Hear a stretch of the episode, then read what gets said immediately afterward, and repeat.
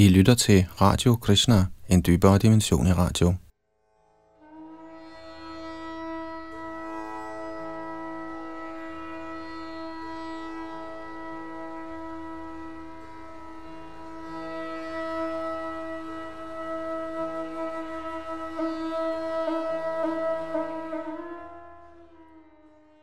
I vores gennemgang af Srimad Bhagavatam nåede vi sidste gang at læse tekst 26 i 11. bogs 3. kapitel.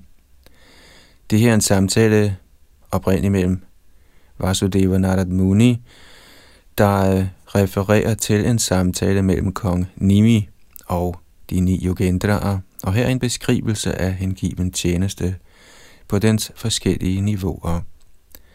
Vi fortsætter i dag med tekst nummer 27. Bag mikrofon og teknik sidder Yadunandandas. Das.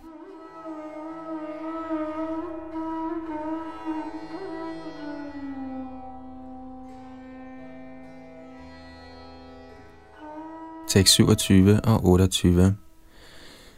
Man skal høre, lovprise og meditere på Herrens vidunderlige transcendentale aktiviteter.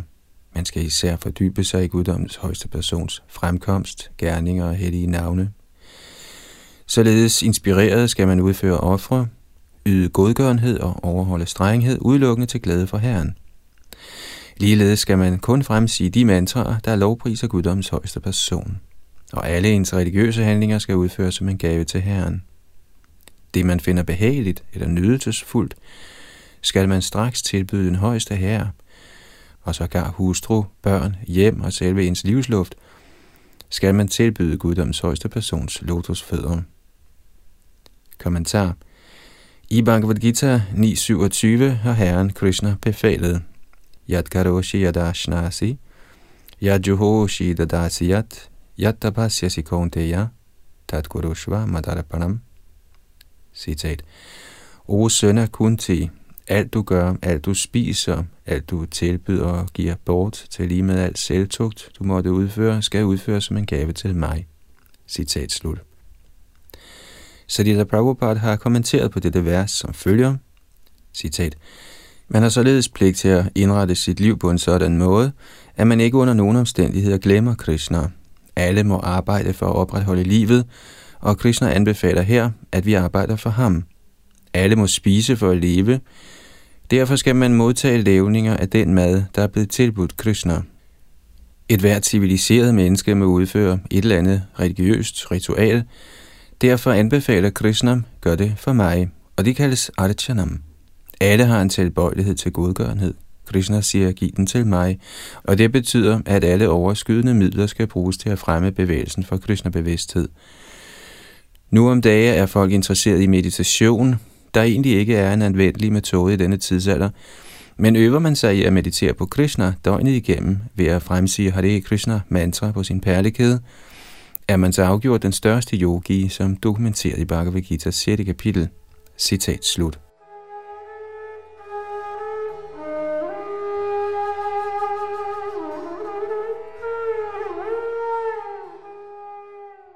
Mange mennesker, der bliver tiltrukket af Krishnas indgivende tjeneste, er i vidrede omkring den fysiske velstand, berømmelse eller dygtighed, de har ophobet gennem deres tidligere materielle aktiviteter.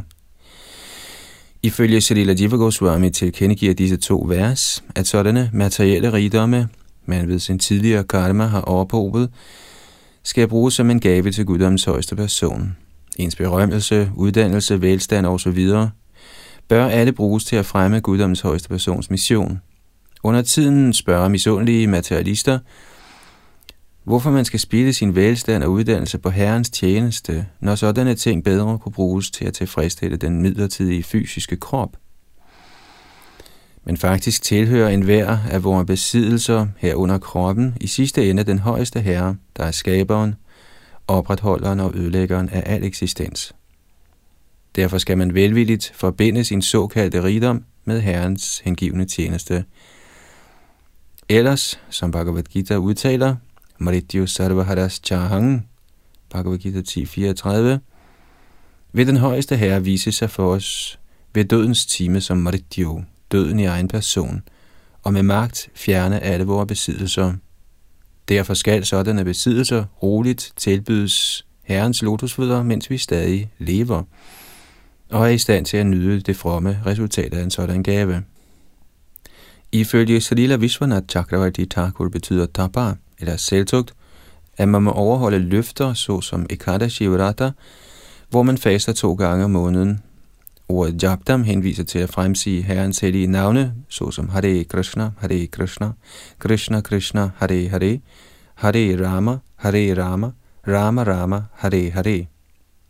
Shalila Vishwana Chakravarti Thakur har yderligere påpeget, at man kan tilbyde herren hustru, børn og hjem ved at omvende sin familie til hengivne af den højeste herre.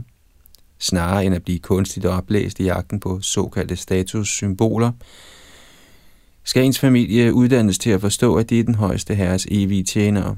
Og når hele familien bliver videt til herrens tjeneste, opstår en vidunderlig smuk situation.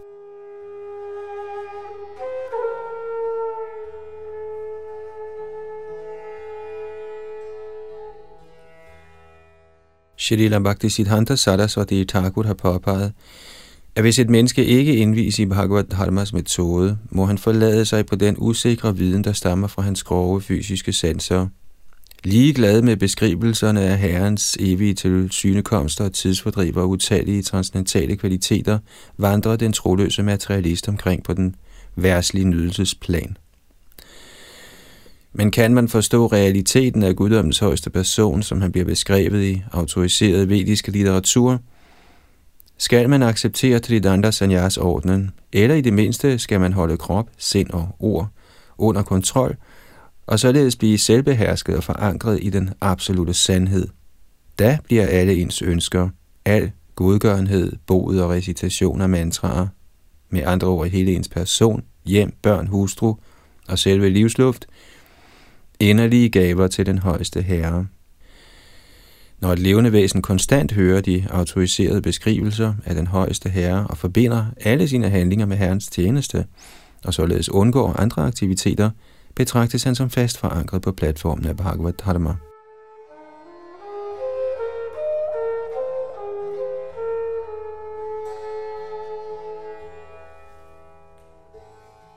Tekst 29 Ønsker man sin endelige egen nytte, skal man pleje omgang med de personer, der har accepteret Krishna som deres livsherre.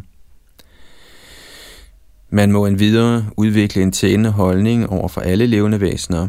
Man skal især forsøge at hjælpe dem i menneskeformen og blandt dem, navnlig dem, der accepterer principperne for religiøs adfærd. Blandt religiøse mennesker skal man især tjene de rene hengivne af guddommens højeste person.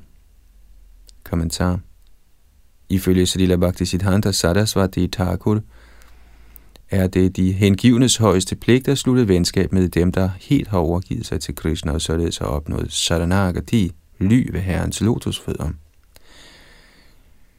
Man må tjene både herren og hans hengivne, siden herren er mere tilfreds, når tjeneste ydes hans rene hengivne.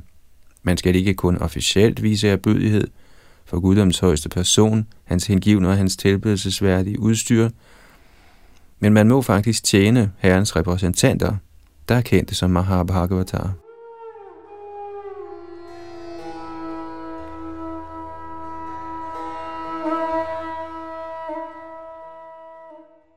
Tekst 30 Man må lære, hvordan man omgås herrens hengivne ved at komme sammen med dem for at lovprise herren. Denne proces er yderst rensende, som hengivne således udvikler kærlige venskaber, føler de gensidig lykke og tilfredsstillelse. Og ved således at opmuntre hinanden, er de i stand til at opgive materiel sansetilfredsstillelse, der er årsagen til al lidelse. Kommentar Ifølge Shalila Shalidhar Swami skal de, som er avanceret i Krishna-bevidsthed, ikke misunde hinanden eller strides indbyrdes. De skal opgive alle sådanne følelser og komme sammen for at lovprise Herren til gensidig renselse. Srila Vishwanath Chakravarti Thakur har påpeget, at lovprisningen af den højeste herre især er virkningsfuld, når den udføres i samvær med rene hengivne. Når de hengivne udfører sankirtan eller lovpriser herren i fællesskab, oplever de den højeste transcendentale lyksalighed og tilfredsstillelse. Således opmuntrer de hinanden til at opgive materiel sansenydelse, der er baseret på utilladte seksuelle forbindelser med kvinder. En hengivende vil sige til en anden, Åh, så du har opgivet sansenydelse? Fra i dag af vil jeg også holde op. Man må lære at øge sin kærlighed til de hengivne, lære at gøre dem tilfreds og opgive sanseobjekter, der ikke fremmer tjenesten til Krishna. Og man skal lære at se hele universet som udstyr til Herrens tjeneste. Ved at forbinde sansernes genstande med Krishnas tjeneste, bliver man automatisk afsondret fra dem. Og så man lever sine dage sammen med Herrens indgivende, stiger ens transcendentale henrykkelse mere og mere gennem diskussioner om emnerne i Srimad Bhagavatam og Bhagavad Gita. Derfor må den, som ønsker at komme fri af Majas plagerier i form af sansenydelse, konstant omgås Herrens rene hengivne, hvis eneste bestilling er at lovprise Herren og høre om Herren og udføre hans mission på jorden. Shalila Madhvacharya har påpeget, at man, ligesom man må pleje omgang med hengivne, må udvikle en ånd af venskab mod halvguderne, der styrer kosmos på Herrens vegne. Således skal man leve fredeligt i denne verden.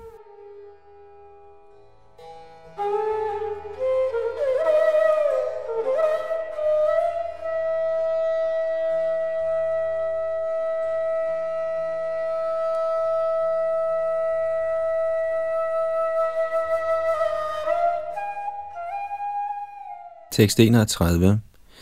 Herrens hengivne diskuterer konstant guddommens persons herligheder med hinanden. Således husker de konstant Herren og minder hinanden om hans kvaliteter og tidsfordriv. På den måde, gennem deres hengivelse til Bhakti Yogans principper, behager de hengivne guddommens person, der fjerner alt ugunstigt fra dem. Renset for enhver hindring opvækker de hengivne ren kærlighed til guddommen, og således, endda i denne verden, udviser deres åndeliggjorte lægemer symptomer på transcendental henrykkelse, såsom at kroppens hår rejser sig. Kommentar Ordet Aghauga Haram er meget betydningsfuldt i dette vers. Agha henviser til det, som er ugunstigt eller syndigt. Det levende væsen er i virkeligheden Satchidananda Vigraha, eller evig og fyldt af lyksalighed og kundskab.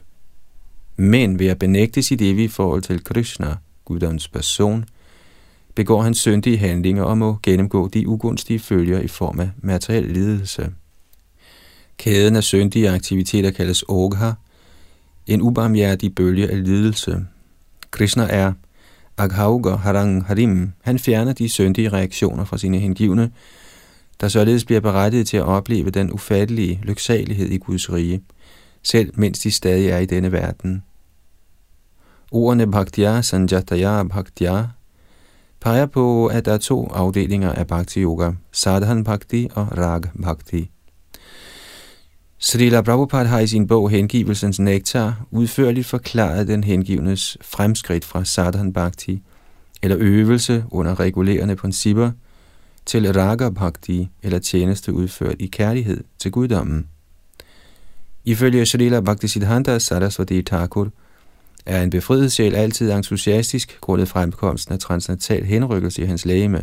Således ønsker han altid at forblive overvældet i lovprisningen af guddoms person Hari.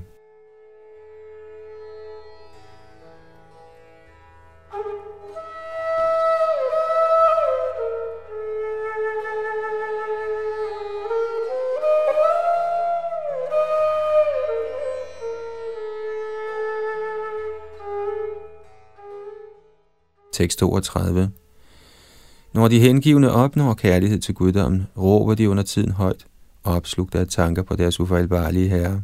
Under tiden lærer de, føler stor nydelse, taler højt til Herren, danser eller synger. Sådanne hengivne, der har hævet sig over materielt betinget liv, vil sommetider efterligne den ufødte herre ved at opføre hans tidsfordriv. Og andre gange, når de opnår hans personlige audiens, forbliver de fredfyldte og tavse. Kommentar Srila Vishwanath Chakravarti Thakur har forklaret symptomerne på kærlighed til guddommen. Rudanti. De hengivne græder, fordi de tænker, endnu en dag er gået, og jeg kunne alligevel ikke opnå Krishna. Så hvad skal jeg gøre? Hvor skal jeg gå hen? Hvem skal jeg spørge? Og hvem i alverden kan hjælpe mig med at opnå Krishna? Hasanti. Det er sent om aftenen. Himlen er mørk, og Krishna er opsat på at stjæle fra en af de ældre gopiers hus. Han gemmer sig under et træ i hjørnet af gårdspladsen til en af kohyrderne. Selvom Krishna tror, at han er helt usynlig, hører han pludselig stemmen fra et af sine ældre familiemedlemmer. Du der, hvem er du? Hvem er du, spørger jeg. Således er Krishna blevet opdaget, og han begynder at flygte fra gårdspladsen. Når denne humoristiske scene åbenbares for den hengivne, begynder den hengivne at le hjerteligt.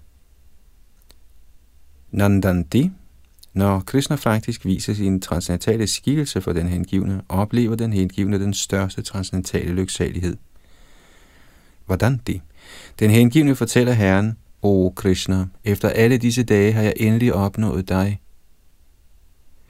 Når alle den hengivne sanser er opslugt af Shri Krishna, har den hengivne med held hævet sig over den materielle betingelse i livet.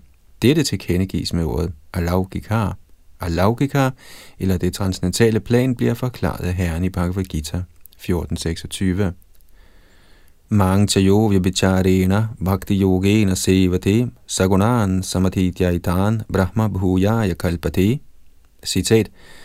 Den, som indlader sig på fuldstændig hengiven tjeneste, og som ikke under nogen omstændigheder falder ned, hæver sig øjeblikkeligt over naturens kvaliteter og kommer således til niveauet af Brahman. Citat slut.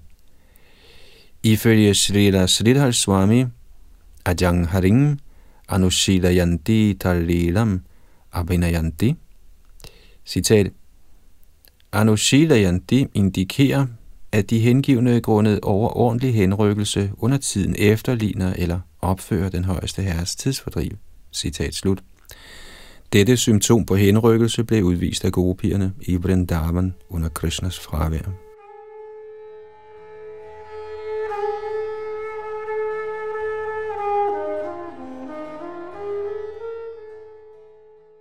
I vers 21 i dette kapitel blev det udtalt, at den, som har forstået, at der ingen lykke er, hverken på jorden eller i den materielle himmel, må overgive sig ved en ægte åndelig mesters lotusfødder.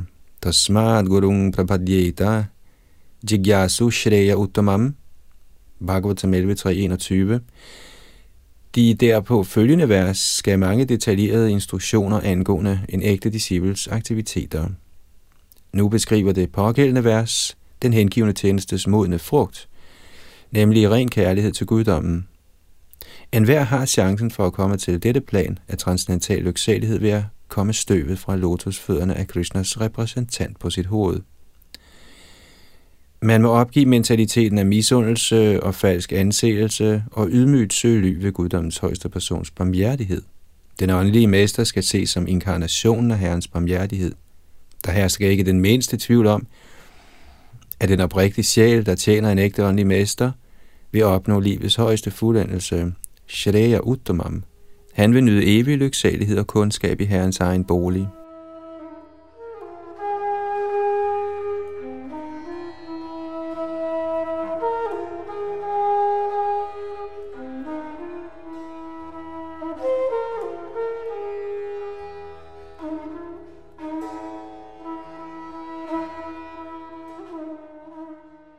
Tekst 33. Ved således at lære den hengivne tjenestes videnskab og i praksis yde Herren hengiven tjeneste, opnår den hengivne niveauet af kærlighed til guddommen. Og gennem fuldstændig hengivelse til guddoms højeste person, Narayan, krydser den hengivne let over illusionskraften Maya, der er overordentligt vanskelig at krydse. Kommentar Salila Jiva Goswami har påpeget, at mugti befrielse der bliver beskrevet i dette vers med ordene Mayam Anjastaranti Dushtaram, i grunden er et biprodukt eller sekundært resultat af ren kærlighed til guddommen. I Srimad Bhagavatams andet vers påpeges det Dharma Projita Kaitavutra Paramo Nirmatarana Angsatang Vidyang Vastavam Atravastu Shivadang Tapatrayon Mulanam Bhagavatam 1.2 Srimad Bhagavatam underviser i videnskaben om hengiven tjeneste, hvor i det endelige mål er kærlighed til guddommen. Ifølge Vaishnavacharyaerne er mukti eller befrielse et biprodukt af kærlighed til guddommen. Shivadam tapadrayon mulanam. Man bør ikke nærme sig guddommens højeste person for at få befrielse, siden man automatisk bliver befriet ved at adlyde Herrens befaling. Krishnas befaling gives i slutningen af Bhagavad Gita, Sarvadharman paritya jamami kang sharanang braja, 1866. Et hvert levende væsen må opgive sit værtslige livssyn og til fulde søge ly ved guddoms højeste person, Krishna. Følger man denne herrens befaling, sørger herren automatisk for befrielse, mukti. Virkelig lykke stammer fra at elske Gud, uden noget spor af mental grubleri eller ønske om arbejdets frugter. Anyabilashita sunyang, gyana karmadyanavratam anukulyena krishnanu shilanang bhaktiruttama Citat, man må yde Herren Krishna transcendental kærlig tjeneste med en imødekommende holdning, og uden ønske om materiel profit eller fordel gennem arbejdets frugter eller mental grupperi. Det kaldes ren hengiven tjeneste. Citat slut. Bhaktita Samrita Sindhu 1.1.11 Så faktisk er rejsen over illusionens uoverstigelige ocean, som beskrevet her, ikke hovedresultatet af Bhagavad Dharma, hengiven tjeneste til Herren, men er et biprodukt af ren kærlighed til guddommen.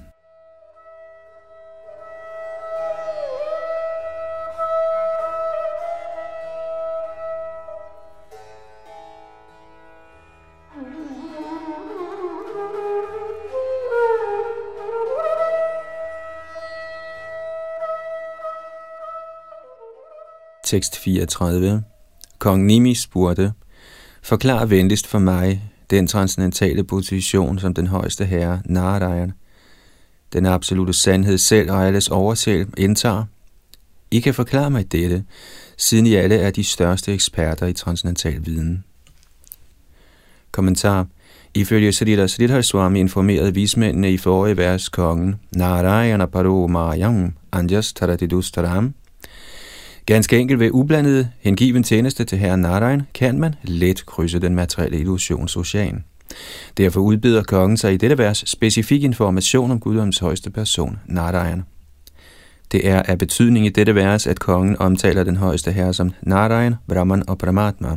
Skønt det allerede forstås, at kong Nimi er Guddoms højeste persons hengivne, ønsker han med dette spørgsmål at tydeliggøre, at Guddoms person er den højeste transcendentale sandhed – i Bhagavatam 1.2.11, Hvordan tattva vidas tattvam yad jnanam advayam brahmeti paramatmeti bhagavaniti shabdyate. Citat. Lærte transcendentalister, der kender den absolute sandhed, kalder denne ikke-dualistiske substans for Brahman Paramatma eller Bhagavan. Citat slut.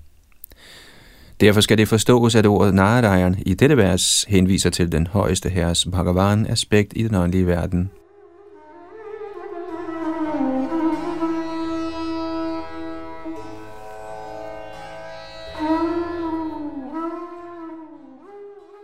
Almindeligvis bliver grublende filosofer tiltrukket af den absolute sandheds upersonlige Brahman-aspekt, hvorimod mystikkens yogier mediterer på Paramatma, oversjælen ind i enhver hjerte. På den anden side overgiver de, som har opnået moden transcendental kundskab, sig direkte til Guddoms højeste person, Bhagavan, der for evigt befinder sig i sin egen bolig, kaldet Vaikuntha Dham. I Bhagavad Gita siger Herren Krishna tydeligt, Brahmanohi Pratishtaham, jeg er kilden til den upersonlige Brahman. Ligeledes bliver det beskrevet i Srimad Bhagavatam, at oversælen Kshirodakshai Vishnu er en sekundær fuldstændig udvidelse af Guddoms højeste person Krishna. Kong Nimi vil, at vismændene gør det klart, at guddommens højeste person er den absolute sandheds oprindelige aspekt, og derfor stiller han dette spørgsmål til den næste af de ni yogendraer, Pipalayan, Ifølge Srila Bhaktisiddhanta Sarasvati Thakur kan ordet nishtha også oversættes som fast tro. I den forstand spørger Nimi Maharaj om metoden til at udvikle fuldendt tro på den højeste herre, Bhagavan Nishtha.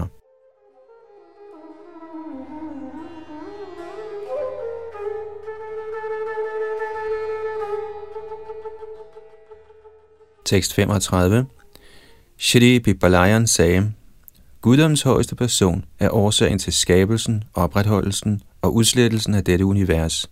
Dog har han ingen forudgående årsag. Han gennemtrænger de forskellige tilstande af vågenhed, drøm og bevidstløs dyb søvn, og eksisterer også hinsides dem.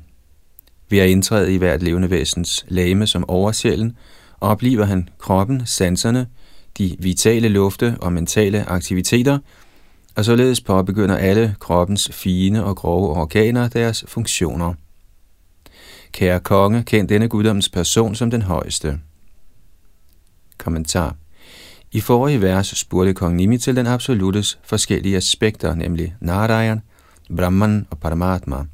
Nu forklarer vismanden Shri Pipalayan disse den absolute sandheds tre aspekter i den rækkefølge, kongen nævnte dem. Stityut Bhava Pralaya Hetu henviser til guddommens højeste person, der udvider sig selv som de trefoldige Purusha inkarnationer, Mahavishnu, Garbhodakshai Vishnu og Kshirodakshai Vishnu. Som beskrevet i Bhagavatam 1.3.1, Jagrehe Paurushang Rupang Bhagavan Mahadadibhi Sambhutang Shodashakalam Adavloka Sishrikshaya. Citat. I skabelsens begyndelse udvidede Herren sig først som Buddhus-inkarnationens kosmiske skikkelse og frembragte alle ingredienser til den materielle skabelse, og således skabtes først de 16 principper for fysisk handling. Dette var med henblik på at skabe det materielle univers. Citat slut. Således omtales guddoms højeste person Narayana her som Hedu, eller den yderste årsag til skabelsen, opretholdelsen og tilindegørelsen af den kosmiske situation. Alligevel er der ingen årsag til selve Herren. Han er Ahedu. Som udtrykt i Brahma Sanghita, Anadiradir Govinda Sarvakarana Karanam, Brahma Samhita 5.1, den højeste herre er alle årsagers årsag, og som den absolute sandhed har han ingen anden årsag end sig selv. Ordet Ahedu er også blevet forklaret af Srila Jiva Goswami som pegende på, at den højeste herre har sin oprindelige form som Krishna i sin egen transcendentale bolig kaldet Krishna Lok. Siden Krishna for altid er engageret i sine lyksalige tidsfordriv sammen med sine evigt befriede venner, er han hævet over denne verdens anlægner, der bliver skabt af hans ydre energi, kendt som Maya. Derfor udtales det Jagrihe Paurushang Rupam. Herren udvider sig som Narayan og Vishnu for at muliggøre de betingede sjæles grove vilfarelse og gradvise korrektion. Herrens afstand fra den materielle skabelse bliver også beskrevet i Vedderne. Natashakaryang karanang chavidyate. Den absolute sandhed har ingen pligter, siden alt bliver selvstændigt udført af hans mange energier. Srila Bhaktisiddhanta Sarasvati Thakur har påpeget, at skønt den højeste herre Krishna er Ahidu, eller uforårsaget og hævet over den fysiske skabelses årsag, bliver herren også i dette vers beskrevet som Hedu, eller den endelige årsag til skabelsen, opretholdelsen og udslettelsen af den fysiske manifestation, fordi han udvider sig som Paramatma, oversjælen, der handler som den kosmiske manifestations primære drivkraft.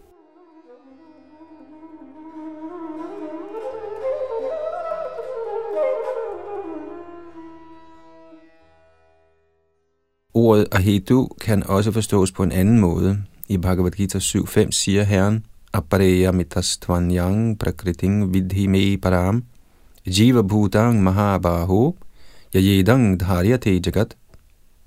De betingede levende væsener, jiva bhut, ønsker at beskæftige deres fysiske sanser med sansenydelse, mana shasthani indriyani prakritisthani karishati, Bhagavad Gita 15.7, Således bliver skabelsen af den materielle verden nødvendig. Faktisk fortsætter den kosmiske manifestation med at være til grundet de betingede sjæles ønsker om at udnytte den. Yajedang Dharya Jagat, Bhagavad Gita 7.5. Regeringen bygger et fængsel for at håndtere de borgere, der er tilbøjelige til kriminalitet. Det er ikke nødvendigt for nogen medborger at leve under fængslets afskyelige forhold. Men da en vis del af befolkningen har tendenser til asocial adfærd, bliver fængslet nødvendigt. I en højere forstand kan fangerne selv kaldes hedu eller årsagen til at fængsle bebygget. Ligeledes udvider den højeste herre sin indre kraft efter sit ønske om at øge sin egen og sine rene hengivnes ananda. Men han manifesterer de fysiske universer som reaktion på de betingede sjæles utilladte ønsker om at leve et liv i sansenydelse i tilsigtet glemsel om ham. Derfor kan de betingede sjæle selv betragtes som hedu eller årsagen til den fysiske manifestation. Herrens ydre kraft Maya, hvis bemyndiget pligt af den materielle manifestation, kaldes chaya, eller skyggen af Herrens indre kraft. Shrishti sthiti pralaya sadhana shaktireka chayeva yasya bhuvanani bibharati durga, Brahma Samhita 544. Herren ønsker ikke selv at fremvise skyggekraften kaldet Durga eller Maya. De lyksalige åndelige planeter, der er evigt manifesteret, rummer de bedst tænkelige forhold til de levende væsener, der er Herrens integrerende dele.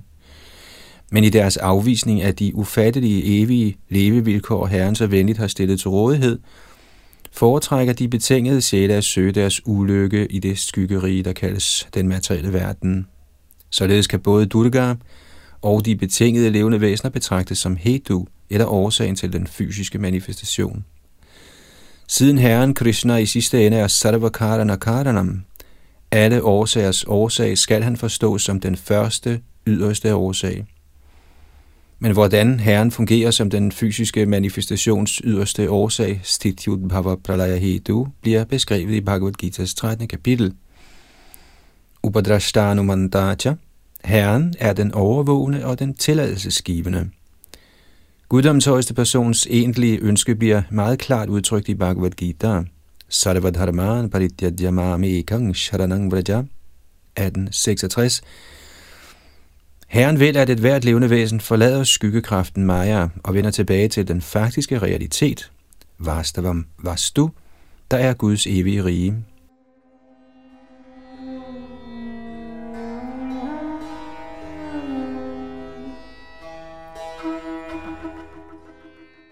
Skøn forskellige af den absolute sandhedstræk bliver beskrevet, er den absolute sandhed i sidste ende en, som udtalt i dette vers, Tadavehi Parang Narendra. Kong Nimi spurgte om Brahman, og nu udtaler dette vers, Yat Svapna Jagra Susupti Shutat Bahischa. Herrens altgennemtrængende aspekt inden for vågenhed, drøm og dyb søvn og hans eksistens hinsides disse tre mentale niveauer skal forstås som manifestationer af Brahman – Herrens åndelige energi. Slutteligt kan udtalelsen Dehendriyasu Hridayani Charanti Jena Sanjivitani forstås henvise til Herrens Paramatma-aspekt. Når Herren udvider sig som Kshirodaksha i Vishnu, den tredje af de tre Vishnu-aspekter, og træder ind i hjertet på hvert levende væsen, bliver kroppens fine og grove organer oplevet til at fortsætte kæden af frugtbærende handling kaldet karma. Ifølge Srila Vishana Chakravarti Thakur kompromitterer guddommens højeste persons mangeartede manifestationer ikke hans overhøjhed som en uden lige. Den absolute sandhed er Paravyomanat, eller herren over den åndelige himmel, der viser sig med to arme som Sham Sundar, med fire arme, med otte arme eller med et tusind arme. I hvert aspekt er hans læge evigt og fyldt af lyksalighed og kundskab. Sachidananda Murti. Han viser sig på jorden som Vasudev og i årsagshavet som Mahavishnu. Han ligger på Mælkehavet som Kshirodaksha i Vishnu, og han redder sin hjælpeløse unge hengivne i form af Narasinghadev. I skikkelse af herren Ramchandra handler han som den perfekte konge, og som Krishna stjæler han enhvers hjerte, navnlig smukke unge pigers. Alle disse herrens træk bliver udtrykt med ordet Narayan, guddommens højeste person – Ligesom ordet præsident ikke kun udtrykker præsidentens officielle pligter, men også hans familieliv og nære venskaber. Ifølge Srimad Bhagavatam, Krishnas tu Bhagavan Swayam 1.3.28, når man hæver sig over en officiel forståelse af guddommens højeste personer kommer til den højere status af kærlighed til Gud, kan man forstå Herren som Krishna, alle årsagers årsag. Herrens utallige Vishnu-ekspansioner skal også opfattes som Shri Krishnas fuldstændige dele, Krishnas Tubhagavan Swayam, som Herren selv siger i Bhagavad Gita, Ahang Sarvasya Prabhava 10.8. Disse punkter er blevet udførligt tydeliggjort i Srimad Bhagavatams 10. bog, såvel som i åbningsverset Om Namo Bhagavate Vasudevaya Janmadya Syadon Vajaditaratas Charate Su Srimad Bhagavatam 1.1.1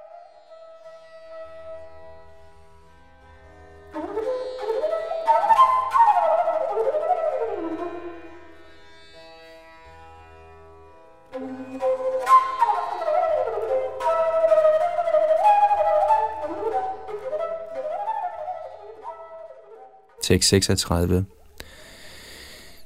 Hverken sindet eller taleorganerne, synet, intelligensen, livsluften eller nogen af sanserne kan gennemtrænge denne højeste sandhed, ligesom små gnister ikke kan påvirke den oprindelige ild, de er skabt af.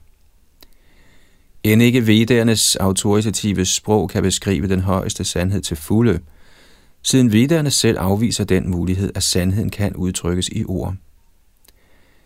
Men gennem indirekte henvisning tjener den vediske lyd dog som bevis for den højeste sandhed, for uden eksistensen af denne højeste sandhed tjente de forskellige begrænsninger, man finder i vedderne, intet endeligt formål. Kommentar De små gnister en flammende ild skaber har ingen kraft til at oplyse den oprindelige ild, og heller kan de brænde den. Mængden af varme og lys i den oprindelige ild er altid større end mængden, man finder i de ubetydelige gnister. Ligeledes stammer det ganske lille levende væsen fra guddommens højeste persons indre energi, som udtalt i Vedanta Sutra, Janmadya Shataha og Bhagavad Gita, Hang Sarvasya Prabhava, 10.8, Mamaivang So Jiva Loke Jiva Bhuta Sanatana, 15.7. De ganske små levende væsener, der er angsam eller gnister af guddommens højeste person, kan aldrig måle sig med den højeste guddom, hvad angår mængden af deres kraft. Mængden af kundskaber og lyksalighed i guddoms højeste person er altid større. Så når en tåbelig betinget sjæl ønsker at kaste lys over emnet, den højeste sandhed med sin lille bitte hjerne, kaster han kun lys over sin egen tåbelighed.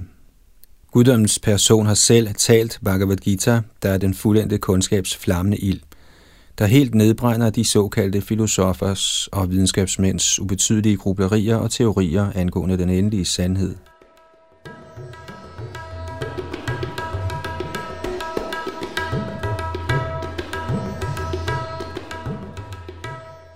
Guddommens højeste person kaldes Rishikesh, eller herren over alles sanser. Fordi Guddommens person har fuldendt syn, hørelse, berøringssans, lugte- og smagssans, kan de levende væsener også i begrænset omfang se, høre, berøre, dufte og smage, i kraft af barmhjertigheden fra Rishikesh. Denne idé bliver udtrykt i Brihad Aranyaka Upanishad 4.4.18. Pranasya pranam utachakshushas chakshur utashrotasya shrotram anasyanam manaso ye manoviduhu. Citat. Den højeste sandhed forstås som værende den vitale luft, der opretholder enhvers vitale luft, synet i enhvers øjne, ørets hørelse og selve madens evne til at nære. Citat slut. Den åbenlyse konklusion er, at den højeste sandhed kan kendes ved hans egen ubegrundede nåde, og ikke gennem vores tåbelige forsøg på at bringe den altomfattende sandhed ind på det ubetydelige område af vores intelligens. Det udtales i Taitiriya Upanishad 2.4.1, Yato Vacho, Nivardante Aprapya Manasasaha citat, Talens deskriptive evne fejler på den absolute sandhedsområde, og sindets spekulative evner kan ikke nå ham. Citat slut. Men fordi sådanne udtalelser fra de vediske shrutier i sig selv er beskrivelser af den absolute sandhed, kunne man opfatte sådanne vediske udtalelser som modsigende. Derfor udtales det i den forbindelse, Shabdo pibodhaka nishid hatayat mamulam arthogdamaha, skønt den vediske shruti eller shabda forbyder, at vi spekulerer om den absolute sandhed, udgør sådanne indskrænkende påbud indirekte positive udsagn om eksistensen af det højeste levende væsen. Faktisk er de vediske begrænsningers hensigt at frelse ind fra den mentale spekulations falske vej, og i sidste ende bringe en til punktet af hengiven overgivelse. Som Herren Krishna selv udtaler i Bhagavad Gita, Vedais chasarvaira hameva vedyaha, 15, 15. Gennem al vedisk litteratur er det guddommens højeste person, man skal kende. Påstanden om, at en bestemt metode, såsom mental grubleri, er værdiløs, Yatovacho Nivardante Aprapya Manasasaha, udgør en indirekte påstand om eksistensen af en rigtig metode til opnåelse af den højeste. Som Shrila Shridhar Swami har udtalt, Sarvasya Nishedhasya Savaditvat, Citat, et hvert negativt påbud forstås at have en vis begrænsning. Negative påbud kan ikke opfattes som anvendelige i alle tilfælde. Citat slut. En negativ udtalelse er for eksempel, at intet levende væsen kan være lige med eller større end guddommens højeste person. Men Shrimad Bhagavatam udtaler klart, at Vrindavans indbyggere, grundet deres intense kærlighed til Krishna, under tiden indtager en overordnet stilling. Således binder mor Yashoda og Krishna med reb, og de indflydelsesrige kohørte drenge rider under tiden på ryggen af Krishna eller besejrer ham i brydning. Negative udtalelser kan derfor sommetider justeres alt efter den transcendentale situation.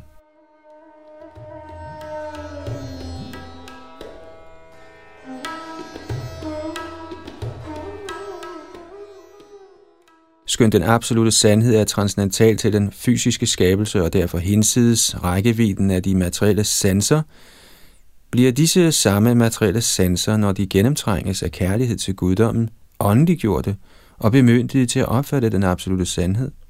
Som udtalt i Brahma Samhita 5.38, Premanjana Churita Bhakti Vilochanena, Santa Sadaiva Hridayeshu Vilokayanti, Yang Shama Sundaramachincha Gunasvarupang Govindamadi Purushang Tamahang Bhajami. Citat.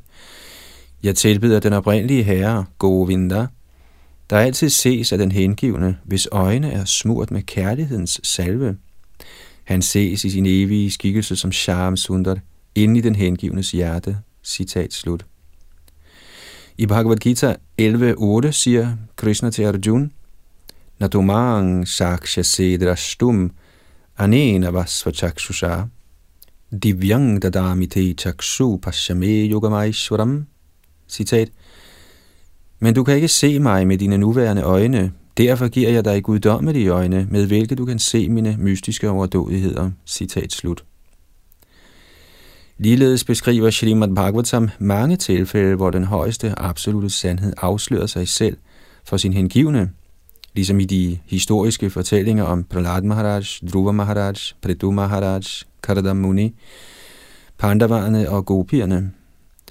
Så de vediske udtalelser om, at den absolute sandhed er hinsides øjnenes evne, retter sig til dem, der ikke har modtaget transcendentale øjne ved nåden fra guddommens person. Men Herrens egne transcendentale sanser, der er kilden til vores begrænsede sanser, bliver bekræftet i Shruti, som i følgende udtalelse fra Kena Upanishad 1.4. Yadvachana abhyuditang yena vag abhyudyate tadeva brahma tvang vidhinedang yadidam upasati. Citat. Brahman, det absolute, skal forstås som det, der ikke kan konstateres ved talens materielle kraft. Talen bliver i sig selv røbet af denne højeste sandhed. Citat slut. Med udtalelsen Jenavag Abudhyate, eller hvor evne til tale bliver udtrykt af den absolute sandhed, bliver det klart indikeret, at den absolute sandhed har sine egne transcendentale sanser. Derfor kaldes han Harishikesh.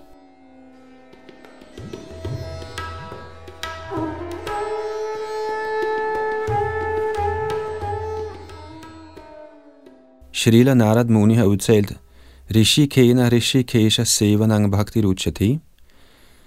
Vores sanser kan ikke ved deres egen kraft nærme sig den absolute sandhed, men når de bruges i hengiven tjeneste til glæde for Herrens sanser, må vores sanser blive forbundet med Herrens ubegrænsede sanser, og således skal Herren ved sin barmhjertighed forstås. Srila Madhvacharya har citeret følgende udtalelse fra Brahma Tarka. Anando nedrishananda ityukte lokataparam pratibhati nachabhati yathavad darshanang vina. Citat. Den absolute sandheds transcendentale lyksalighed kan ikke sammenlignes med den fysiske verdens almindelige lykke. Citat slut. Ligeledes bliver den absolute sandhed i Vedanta Sutra beskrevet som Anandamaya, eller opfyldt af glæde. Ifølge Shrila Vishwanath Chakravarti Thakur beskriver Shri Pipalayan i dette vers mere eller mindre den absolute sandheds upersonlige aspekt.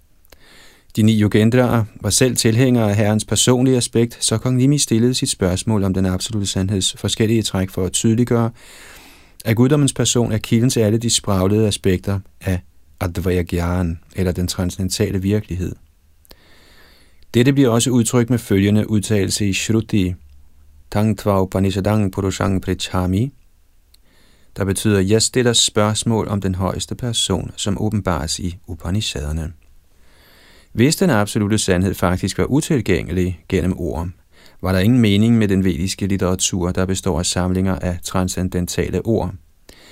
Siden de vediske beskrivelser af sandheden skal forstås som ufejlbarlige, er det umuligt at fastholde, at talens kraft i alle tilfælde er ude af stand til at beskrive sandheden. De vediske mantraer er jo trods alt selv beregnet til at tales og høres. Derfor kan udtalelsen om, at hverken sindet eller talen kan nærme sig den absolute sandhed, Naidan Mano Vishadivaguta, ikke opfattes som anvendelig i alle situationer. Snarere er det en advarsel til dem, der tåbeligt forsøger at indfange den absolute sandhed med deres egne sølle spekulative evner. Siden de vediske påbud, positive som negative, skal opfattes som realistiske beskrivelser af den absolute sandhed, kan metoden af at høre og gentage vedisk viden, Shravanam Vishnu, Bhagavatam 7.5.23, forstås som en særskilt metode, i hvilken ens høre- og talekraft bliver åndeliggjort gennem under dagen i modtagelse af transcendental kundskab. Denne metode afhænger af ens tro på den ægte åndelige mester, der er guddoms højeste persons hengivne. Derfor udtales det, Yasya Devi Parabhaktire Yatha Devi Tathagurav Tasyaiti Katita Hyartha prakashande Mahatmanaha, der betyder, kun til de store sjæle, der har ubetinget tro på både Herren og den åndelige mester, bliver alle betydninger af den vediske viden automatisk åbenbaret. Hentet fra Svetashvatara Upanishad 6.23 Som Herren selv udtaler i Harivansh, Tat parang paramang brahma sarvang vibhajyate jagat mamaiva tadghanang tejo gyatum arhasi bharata Citat. Denne højeste sandhed, Pada Brahman, udvider sig til hele universets mangfoldighed. Du skal vide, at den er min egen koncentrerede udstråling, O Bharat. Citat slut. Ordene Gyadum Adhasi, du skal vide det, talte Herren selv, tilkendegiver, at den absolute sandhed skal kendes, men man må overgive sig til sandheden snarere end at spille tid på tåbeligt grupperi.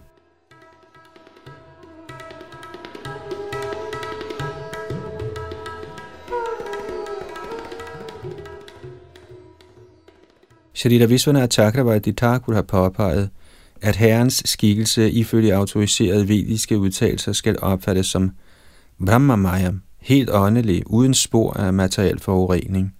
Så i udtalelser såsom Nilot Paladala Shamam, eller herrens skikkelse er smukt manifesteret med løden af den mørkeblå lotus kronblade, forstås det, at en transcendentalt mørkeblå farve bliver beskrevet – Alligevel er Herren ubegribeligt barmhjertig mod sine hengivne, selv dem på nybegynderstadiet, der prøver at nå stadiet af kærlighed til guddommen. Derfor renser Herren gradvist en betinget sjæls sanser, når denne forsøger at forstå ham, og slutligt viser Herren sig for en sådan omvendt tjener.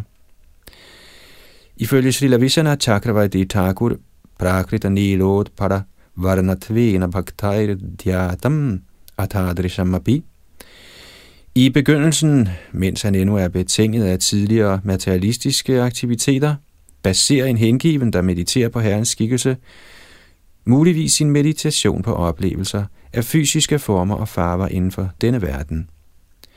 Herrens transcendentale skikkelse har intet at gøre med fysiske former og farver, men da genstanden for denne meditation er Krishna, vil sådan meditation i sidste ende blive omdannet til den transcendentale oplevelse af guddoms højeste persons virkelige form, farve, aktiviteter, tidsfordriv og følge.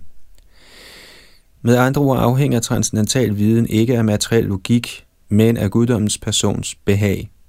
Er Herren behaget med sin hengivnes oprigtige forsøg på at forstå ham, kan Herren straks omgå alle den materielle logiks og de vediske påbuds såkaldte teknikaliteter og afsløre sig selv for sin rene hengivne. Medmindre man accepterer denne almægtighed i guddommens person, er der intet håb om at nærme sig den absolute sandhed. Derfor udtales det i Katha Upanishad 1.3.12, Drishyate Tvagraya Buddhya, den absolute sandhed ses med transcendental intelligens.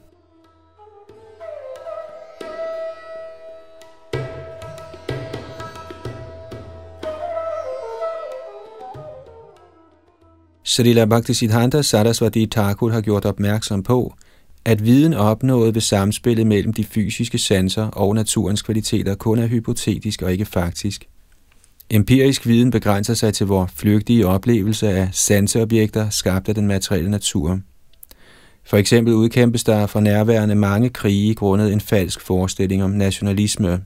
Ligeledes er der konflikter verden over, og store verdensledere slås som kat og hund for deres landes økonomiske udvikling. Således bliver materielt sprog brugt til at betegne midlertidige genstande opfattet gennem øjnene, næsen, tungen, berørings- og smagssansen. Denne type sprog og erfaring er ubrugelig til at komme tættere på den absolute sandhed. Men den åndelige verdens transcendentale lyd har en helt anden virkning. Vi må ikke på tåbelig vis forsøge at bruge materielt opdigtet sprog til at medregne guddommens højeste person blandt den fysiske verdens genstande. Den højeste herre er helt transcendental at kende som Atma Prakash, eller selvmanifesteret. Så som udtalt i Padma Purana, Atashri Krishna Nama Adi Nabhaved Grahyamindriyahi Sevon Mukhe Hijivadav Svayamevas Puratyadha Citat Materielle sanser kan ikke påskynde Krishnas hellige navn, form, kvaliteter og tidsfordriv. Men når en betinget sjæl vækkes til Krishna bevidsthed og yder tjeneste ved at lade sin tunge lovprise Herrens hellige navn og smage levningerne af Herrens mad, bliver tungen renset, og man forstår gradvist, hvem Krishna virkelig er. Citat slut. Hvis man overgiver sig til den højeste herre og søger ly ved hans lotusfødder, bliver ens åndelige sanser gradvist bemyndiget til at opfatte Herren. Blot og bare empirisme og materiel logik har en begrænset jurisdiktion inden for den højeste herres ydre energi og kan ikke anvendes på de ting, der er evige. Her har Srila Bhaktisiddhanta Sarasvati Thakur citeret det følgende vers fra Srimad Bhagavatam 7.5.32 Naishang matistava durukramangrim sprishatyanartha pagamo yadarthaha Mahiyasam padarajobhishekang niskinchananang navrinita yavat. Citat. Med mindre de indsmører deres lægemer med støvet fra lotusfødderne af en Vaishnav, der er helt fri for materiel besmittelse, kan mennesker med stor hang til materialistisk liv ikke tiltrækkes herrens lotusfødder, der lovprises for sine usædvanlige aktiviteter. Kun ved at blive Krishna bevidst og søge Herrens ly på denne måde, kan man komme fri af materiel besmittelse. Citat slut.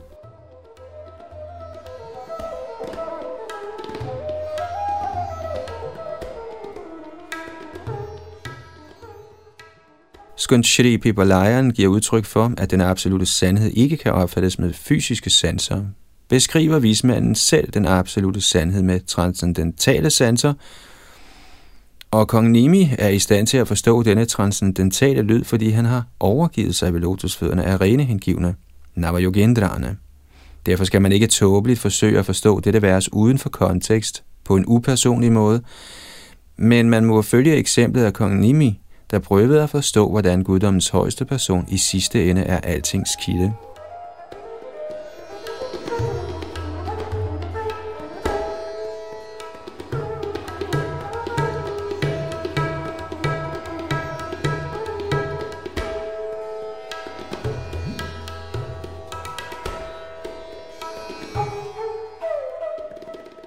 Og så nåede vi frem til og med tekst 36 her i Srimad Bhagavatams 11. bogs 3. kapitel.